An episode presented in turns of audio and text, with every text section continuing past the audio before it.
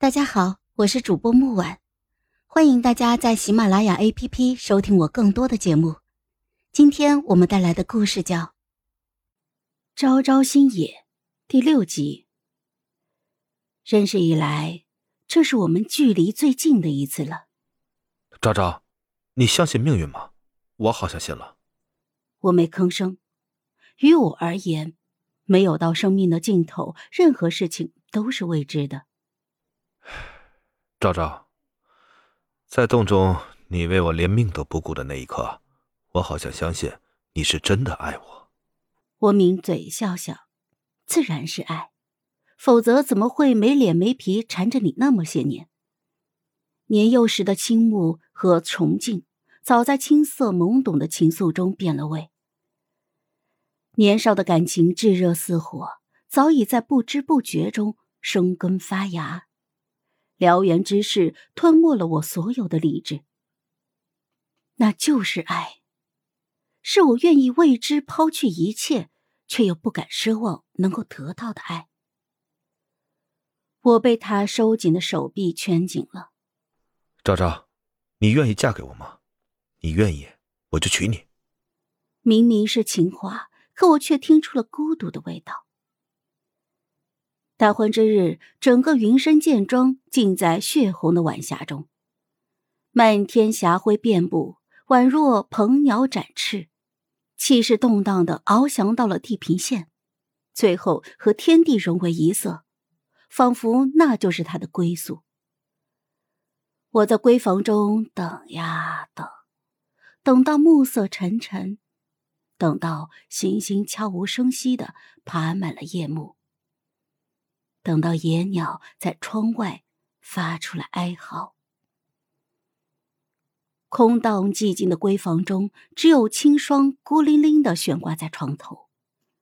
流苏迎着微长的窗户，泄尽的夜风飘动，晃着晃着，突然毫无预兆的断裂了。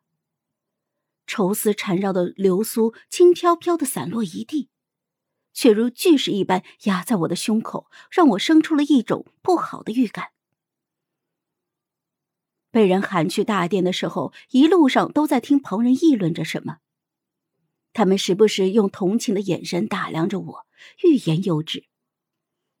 修仙之事皆耳聪目明，所以我轻易的就捕捉到了频繁出现的“苏灵儿”三个字。凭着只言片语，我将故事拼凑完整。有人传言，在云深剑庄不远的聚灵峰上看到了苏灵儿。原本要迎亲的风素不顾所有人的阻拦，御剑去了聚灵峰。被救回来的也确实是苏灵儿，身受重伤，昏迷许久才醒。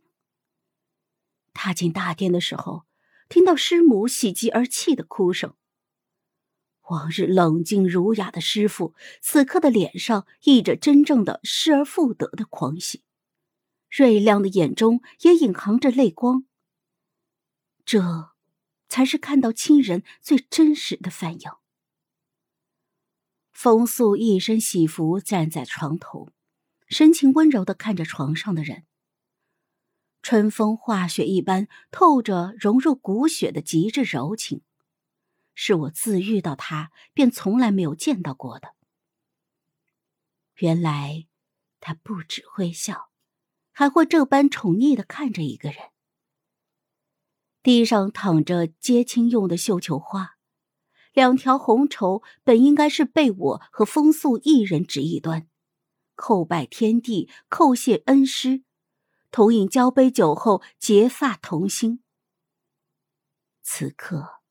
却不知被人来来回回踩了多少次了，脏乱到看不出原形，被丢弃在了角落，像极了此刻的我。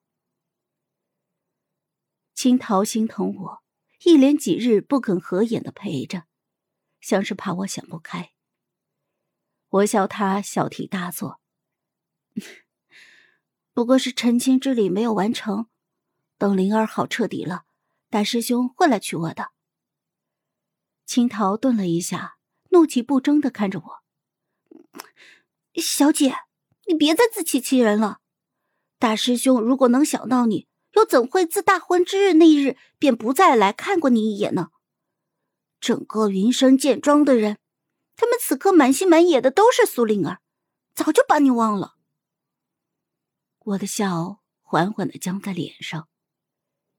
青桃眼光依旧毒辣，总能一眼看透事物的本质。平时他只是为了我维持着表面的平和，让我开心，不想戳穿而已。是啊，如果风素在乎我，又怎会舍得在大婚之日丢下我去救另一个女人？云深剑庄内门外门弟子众多，又怎会抽不出一个人去救苏灵儿？如果其他人在乎我，又怎会在苏灵儿好转之后，依旧对我是不闻不问？不过是镇主回来，我作为替身的命便完结了。他们懒得再对我虚与委蛇，更不屑将真情实感倾注于一个替身。趋利避害是每个人的本能，我明明早就知道的，却还是抱着不切实际的幻想。风速来时，我正和青桃在收拾房梁门框上的红绸。这些红着实有些刺眼，手腕被拽住了，抬眼是风速那布满血丝的眼睛，疲惫不堪。你在做什么？他紧紧的按着红绸不让我取，我抽出了被握住的手。这红绸，我看着碍眼。他微微失神的看着空荡的掌心，抬头时欲言又止。婚礼我还会给你，但不是现在。灵儿伤势未愈，办喜事不吉利。听完这些说辞，我懒得去拆穿。我在乎的是让他立刻马上娶我吗？我在乎的是大婚之日起，他一次也没来看过我，心思全都在苏灵儿的身上。他的这些话，不过是自欺欺人罢了。好了，本集故事就到这儿，我们下集见，记得订阅和点赞哦。如果你有喜欢的故事，也欢迎在留言区告诉我们。